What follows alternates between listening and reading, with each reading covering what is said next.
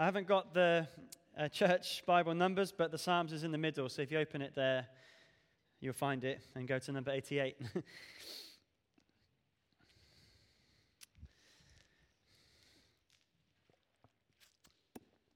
so, over the next uh, couple of uh, Sunday evenings where I'm preaching, we're going to look at uh, two Psalms uh, written by two brothers, uh, one called Heman and the other called Ethan.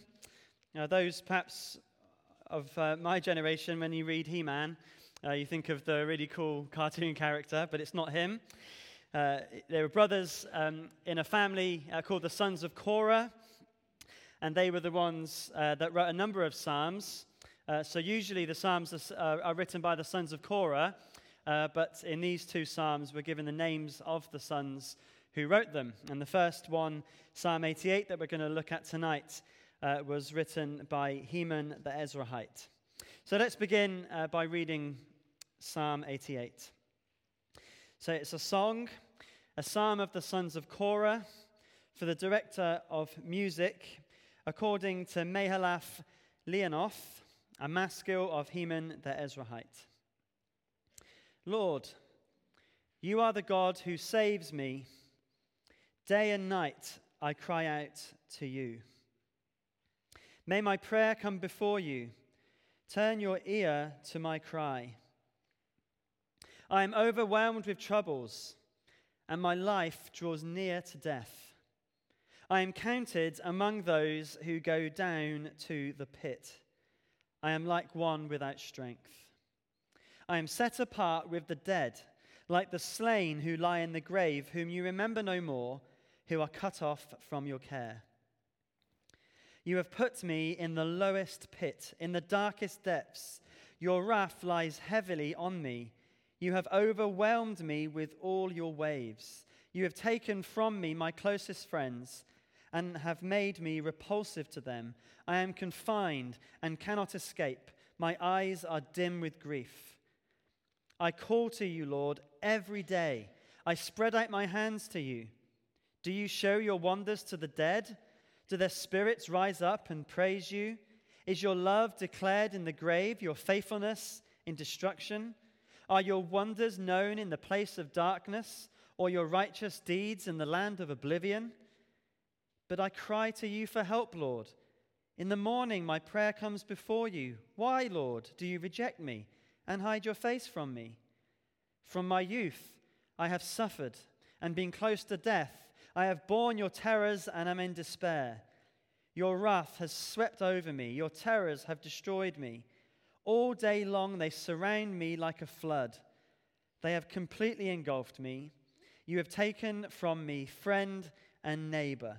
Darkness is my closest friend. This is God's word. Now, many of us no doubt have uh, a favorite uh, passage or verse of Scripture. Uh, for many, it may be the passage we read earlier, Romans chapter 8, for example, is a favorite of many. I would be very surprised if there is a Christian in the whole world who told me that their favorite passage was Psalm 88. Here are two uh, descriptions, and I could read many, uh, of Psalm 88. Uh, one uh, author that I read on this said that there is no sadder psalm in the Psalter. Uh, Spurgeon wrote, This psalm stands alone in all the Psalter for the unrelieved gloom, the hopeless sorrow of its tone. Even the very saddest of the others and the lamentations themselves admit some variations of key, some strains of hopefulness. Here, only all is darkness to the close.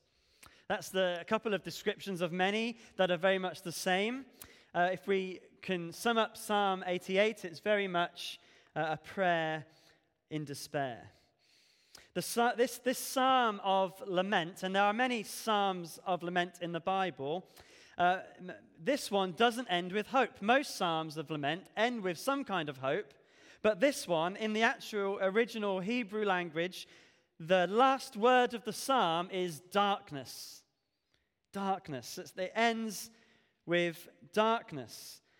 And it leads, uh, leads us to ask the question can a, a follower of the Lord really feel like Heman does in this psalm? Can a follower of the Lord really pray like he does in Psalm 88? Does a, can a Christian feel the kind of darkness that Heman goes through in this psalm? And I would say yes. One of the reasons that this psalm is in the Bible is to tell us that actually we can feel like this. And this psalm gives us words to pray when we feel in complete darkness. Heman is not sinning as he writes Psalm 88. He's not sinning to feel the kind of darkness that he feels in this psalm. He is a follower of the Lord. We know that because Heman is he's listed as such in the scriptures.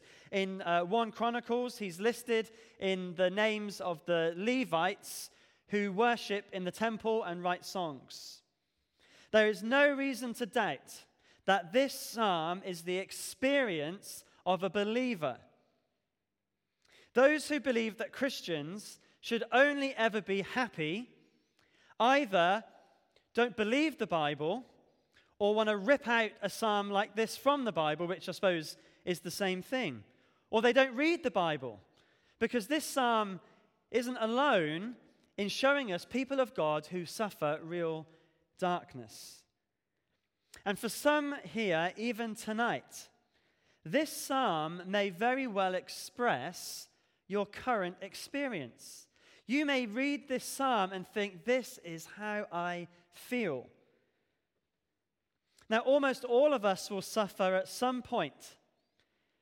And in God's kindness, He provides us with words like this that we can express how we feel and legitimize how we feel, to say it's okay to feel this way. Because singing and praying is not just for the happy, this is a prayer or a song for the sad as well. So, what does this psalm teach us about prayer in despair? Well, the first lesson we find in verses 1 and 2 that is, believers hold on to truth. This psalm doesn't really have any hope in it. But the darkest of psalms here stands underneath a certainty in the first line.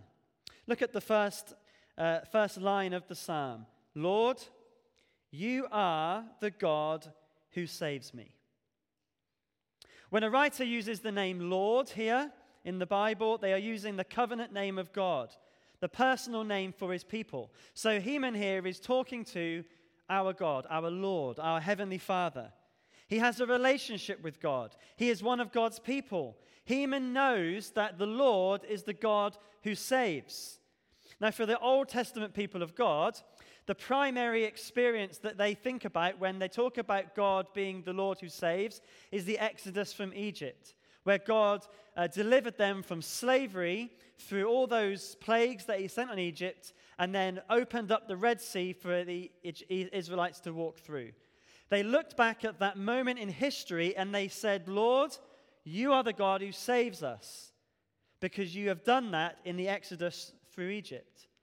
That's mentioned many times in Psalms, not here, but it's mentioned many times. And there are many other experiences of Israel as God's people where God saves them from disaster. But going to the New Testament as God's people, we look at a greater deliverance even in the Exodus. We go to what the Exodus points to, which is Jesus. And what does the name Jesus mean? It means exactly what Heman writes here the God who saves. And Jesus has come and he has uh, saved us from a greater slavery, slavery to sin. He died in our place on the cross and he rose again from the dead. And like Heman, we can have a relationship with the Lord, a relationship with God because Jesus has delivered us from sin. We can say, Lord, you are the God who saves me. And we can say that because we look at the cross and the empty tomb and we say, Lord, you are the God who saves me. And that however we feel, the cross still stands. The empty grave is still empty. They are facts of history that are real and true, however we feel. However we feel, we can still say, Lord, you are the God who saves me, and it is always, always true. Notice as well, Heman says, You are the God who saves me, not just Israel. Jesus doesn't just, he, he does save Christians, obviously, but we can personalize it and say, Jesus saves me, even me. So throughout this dark psalm, we see that it's hanging on a wonderful truth. He's the God who saves. But even in this psalm, we do see, if not glimpses of hope, we see glimpses of faith. Notice later on in the psalm, in verses 10 to 12, he speaks about some realities of God. Notice he says about God, your wonders, your love, your faithfulness, your righteous deeds. Now, at that point in the psalm, he's questioning God as to why he's not experiencing his wonders and his love and his faithfulness and his righteous deeds. But even though he doesn't feel like he's experiencing them, he knows that they are true, they are real. No matter how we might feel, the truth is still the truth. God is our Savior.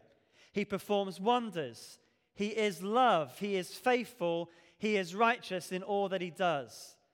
Our feelings however dark they may be, do not change the truth that Jesus is the God who saves.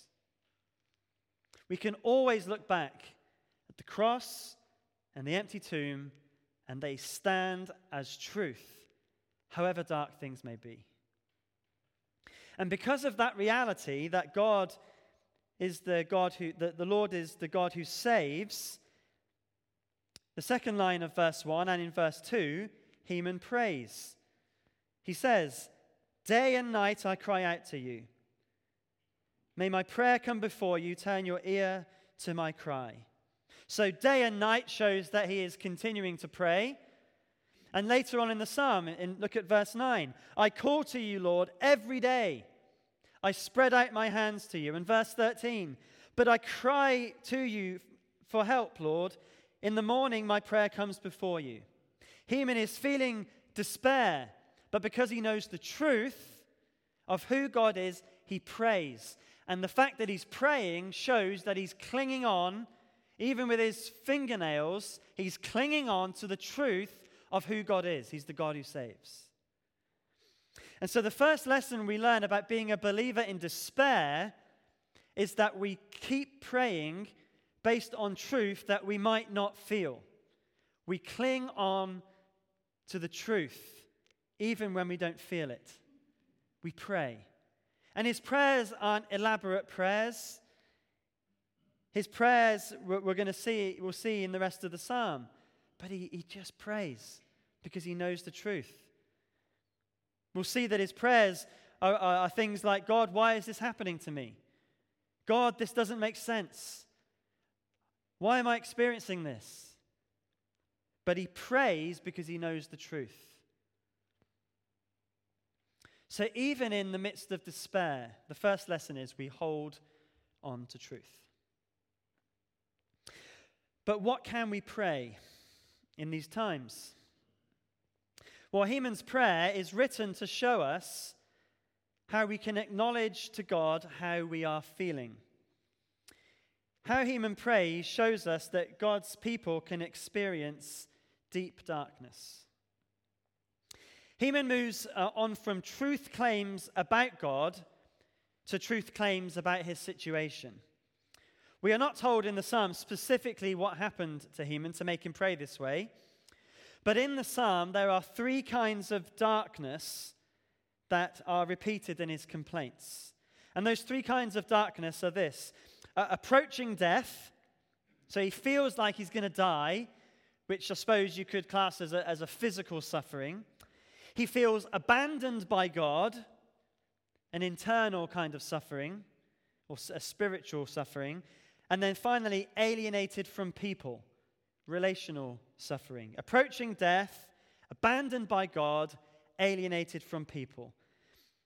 And that those, those things are repeated throughout the psalm in various ways. And for us, suffering can be those things. It can be physical with illness or frailty and the reality of death.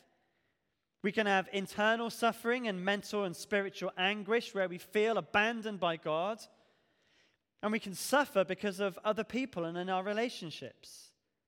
All of those things can cause us to experience a deep darkness. Whether it's external or internal, we can experience deep darkness, even as Christians. And within these verses, there are a number of lessons that we can learn about how we can cope with this experience of deep darkness. And the first is this to acknowledge that the experience of darkness is very real. The psalmist here is not um, suffering something imaginary that's not really happening to him. Uh, the suffering he's going through is very real, and his experience is not sinful. We're not given any reason to believe that this experience is actually because of any sin that he has committed.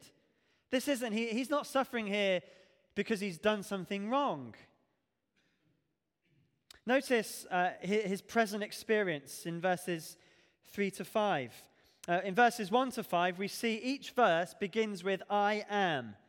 It's, this is how he's doing currently, and it, it's not good. In verse 3, I am overwhelmed with trouble.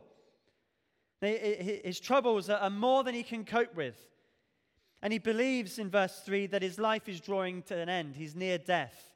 He's overwhelmed. Trouble after trouble after trouble. I can't cope with all the trouble, he's saying. And in verses 4 and 5, he tells us that he believes he's a kind of living corpse because he's counted as one who has died and gone to be without God. He's counted as one who goes down to the pit. I am like one without strength. I am set apart with the dead. He feels death. And when he talks of God at the end of verse 5, remembering no more and being cut off from his care, he's thinking about how death is a separation. And from this side of the grave, it seems as though the dead are not remembered because we can't see God working among them. We only see God at work among the living.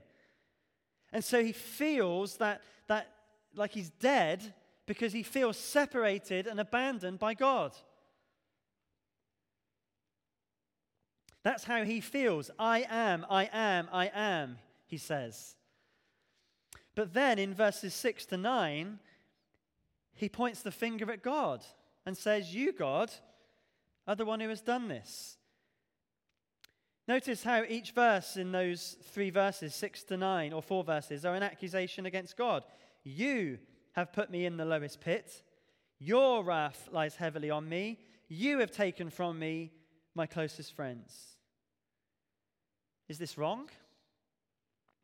Is Heman wrong to say that God, you've done this? I don't, I don't see that it is wrong, actually. I, I think there is a truth to it. God is, if God is completely in control and a completely sovereign God, there is a, a very real sense that He does put us in these situations. Uh, John Calvin and his wife uh, lost three children in their marriage. And after losing a son, uh, listen to what Calvin wrote to his friend. John Calvin said, The Lord has dealt us a grievous blow in taking from us our son, but he is our father and knows what is meet for his children. Calvin says, The Lord has dealt us a grievous blow. He says it's God that has done this. But he also acknowledges how God is our Father and knows what's best. But nevertheless, you have done this, says Heman, says Calvin. In this psalm, there are no enemies blamed for the suffering. Whatever he's going through seems to be for no reason whatsoever. And then look at the end of verses 8 and the beginning of verse 9. He says, I am confined and cannot escape. My eyes are dim with grief. He, he feels trapped in his despair. And his eyes here represent his whole self. He's, he's in grief. He is approaching death. He feels abandoned by a God who doesn't remember him and is even causing his problems. His closest friends have been taken away. He feels no escape. And he is acknowledging to God how he is feeling. And then he begins to ask a series of questions in verses 10 to 12. He's feeling close to death, and these questions show the problem that death brings to him. Look at what he says. Do you show your wonders to the dead? He asks. Do their spirits rise up and praise you? Is your love declared in the grave, your faithfulness in destruction? Are your wonders known in the place of darkness, or your righteous deeds in the land of oblivion? Well, death is a problem for him because the answer to all these questions is no. Does God show his wonders to the dead? No. The Spirit here refers to people in a lifeless state. Dead people don't praise God. I don't, I don't go to Pelsall Cemetery to preach because there's dead bodies there. God's love and faithfulness is not declared to the dead, but those who are alive. God's wonders and righteous deeds are not known about in the place where God is not, a place of darkness and oblivion. So Heman here is feeling like he's going to the place of darkness, and he knows that the only chance for him to escape it is if God intervenes before he gets there, because if he gets there, he's not going to see God's wonders and, and, and be able to praise him and all those kind of things. And so he asks these rhetorical questions as a way of pleading with God to act before it's too late. God, I need you to act now because if I'm, if I'm dead, well, then that's it. That's the end. That's how he's, how he's feeling despair. And the experience of this despair is real. He is right to pray to God about it. And this gives us words to speak when we feel this way. Now, understand this. This is not meaning that Heman uh, is going to hell, but he feels that way. This isn't saying that Christians, when they're feeling darkness, need to worry that they are going to be without God forever, but we, it, it can feel that way. That's what's going on here. This is how, how he's feeling. And as Heman continues to pray, the rhetorical questions turn into a question that he doesn't know the answer to in verse 14. Look what he says Why, Lord, do you reject me and hide your face from me? He's asking God, why? Why, God? And that's the second lesson we learn from the experience of darkness we may never know the reason for the darkness. There is no answer here. It doesn't end with the answer, it ends with darkness. Heman just keeps on praying, even when he doesn't know why. And, brothers and sisters, there aren't always answers to our questions as to why. Sometimes we just, we just don't know. But again, this prayer is based on the truth of who God is. Even when we're suffering, we might not know why, but the truth is, He's still loving us. He's still faithful. He's still righteous. He's still the God who saves, which means that we will be saved from this suffering in glory at least. But this side of heaven, we may never know why. And the third lesson that we learn from this psalm about the experience of darkness is that it can last a long time. The duration of his suffering in the psalm seems to be very long. Verse 15 tells us that it's been from his youth. I mean, we don't know how old he is, but it gives us the impression that it's been a long time that this man has been suffering. And the psalm ends without the suffering apparently even having finished. And for some of God's people, and it's not easy to, to say this, but it's true. For some of God's people, suffering may experience darkness for the whole of their Christian lives. That may very well be a reality for some. For some of God's people, just clinging on to the truth until heaven may be your Christian experience. Now, God does answer prayer, of course, but sometimes the answer is no. And for, for His glory, in some way that we don't even know why, our experience of darkness can be for a long time. And when the answer is no, He still gets the glory, even if we can't see it now or even feel it. Now, these are difficult truths, aren't they? They're, they're difficult truths to hear. But although the psalm ends with the word darkness, the Bible doesn't end at the end of Psalm 88. Because the God who saves is Jesus Christ. Now, Heman feels the sense of approaching death. Heman feels abandonment from God.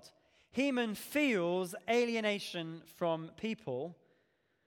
But what he was feeling, although the experience was real, what he was feeling was true, it was not absolute and permanent. What he was feeling was true, but it was not a darkness that was absolute and permanent. He was not totally dead. God had not totally abandoned him. And as a son of Korah, he is in the Psalter with a whole bunch of other brothers. So you could argue too that he wasn't totally alienated from people. Jesus Christ, on the other hand, he did suffer what Heman expresses, but he experienced them absolutely and totally. Approaching death, well, Jesus suffered the full weight of the wrath of God as he died on the cross. Abandoned by God, Jesus suffered as God forsaken. When he was on the cross, God the Father completely, absolutely, and totally abandoned his Son. Alienated from friends? Where were Jesus' friends when he died? They had run away. And those that were around him mocked him and cursed him as he died on the cross. And as Jesus dies on the cross, in Matthew and in Mark's Gospel too, but Matthew chapter 27 and verse 45, we read from noon until three in the afternoon, darkness came over the whole land.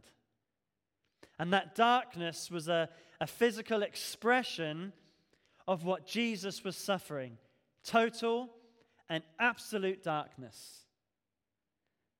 And he did that so that we will not have to suffer total and absolute darkness. As much as we may suffer now, we will not, if we have trusted in the sacrifice of Jesus to pay for our sin, suffer the total darkness of hell. That is not going to happen to God's people. Jesus did not abandon you in his ultimate darkness. He stayed on the cross until it was finished. So, in your darkness, he won't abandon you, however much it may feel like he has. We are never abandoned because Jesus suffered complete and total abandonment so that God is always with us. And although we may not feel that, that is the truth that we must never forget. We must keep trusting, keep praying, hold on, even by the very uh, fingernails, until we reach our eternal rest when darkness will be no more. As Paul writes at the end of Romans chapter 8, what then shall we say in response to these things? If God is for us, who can be against us? He who did not spare his own son, but gave him up for us all, or abandon him, how will he not also, along with him, graciously give us all things? Who will bring any charge against those whom God has chosen? It is God who justifies. Who then is the one who condemns? No one. Christ Jesus, who died, more than that, who was raised to life, is at the right hand of God and is also interceding for us. Who shall separate us from the love of Christ? Shall trouble or hardship or persecution or famine or naked or danger or sword or darkness? And as it is written, For your sake we face death all day long. We are considered as sheep to be slaughtered. No. No, in all these things we are more than conquerors through him who loved us. For I am convinced that neither death nor life, neither angels nor demons, neither the present nor the future, nor any powers, neither height nor depth, nor anything else in all creation will be able to separate us from the love of God that is in Christ Jesus our Lord. No matter how dark things may get, however dark we may feel, this truth still stands. He died, He is risen, and nothing can separate us from the love of God. And so, friends, when we feel this darkness, cling on to that truth. Don't let it go. Because the cross and the empty tomb will never change. They happened, they're real. Cling on. And one day, we read in heaven that there is no darkness. The glory of the Lord will shine forevermore, and we can look forward to that wonderful day. Why don't we pray before we respond in song?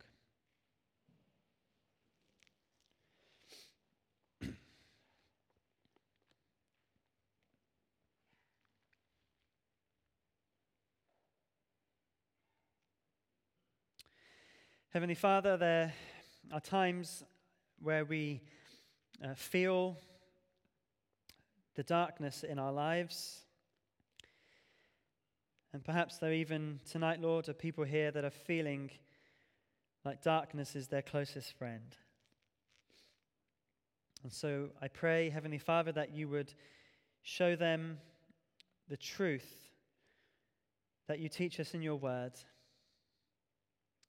that nothing can separate us from you, that even when we don't feel it, you are our closest friend. We thank you, Lord, that you are the God who saves me. Amen. Well, let's respond uh, by standing and singing Christ alone, cornerstone.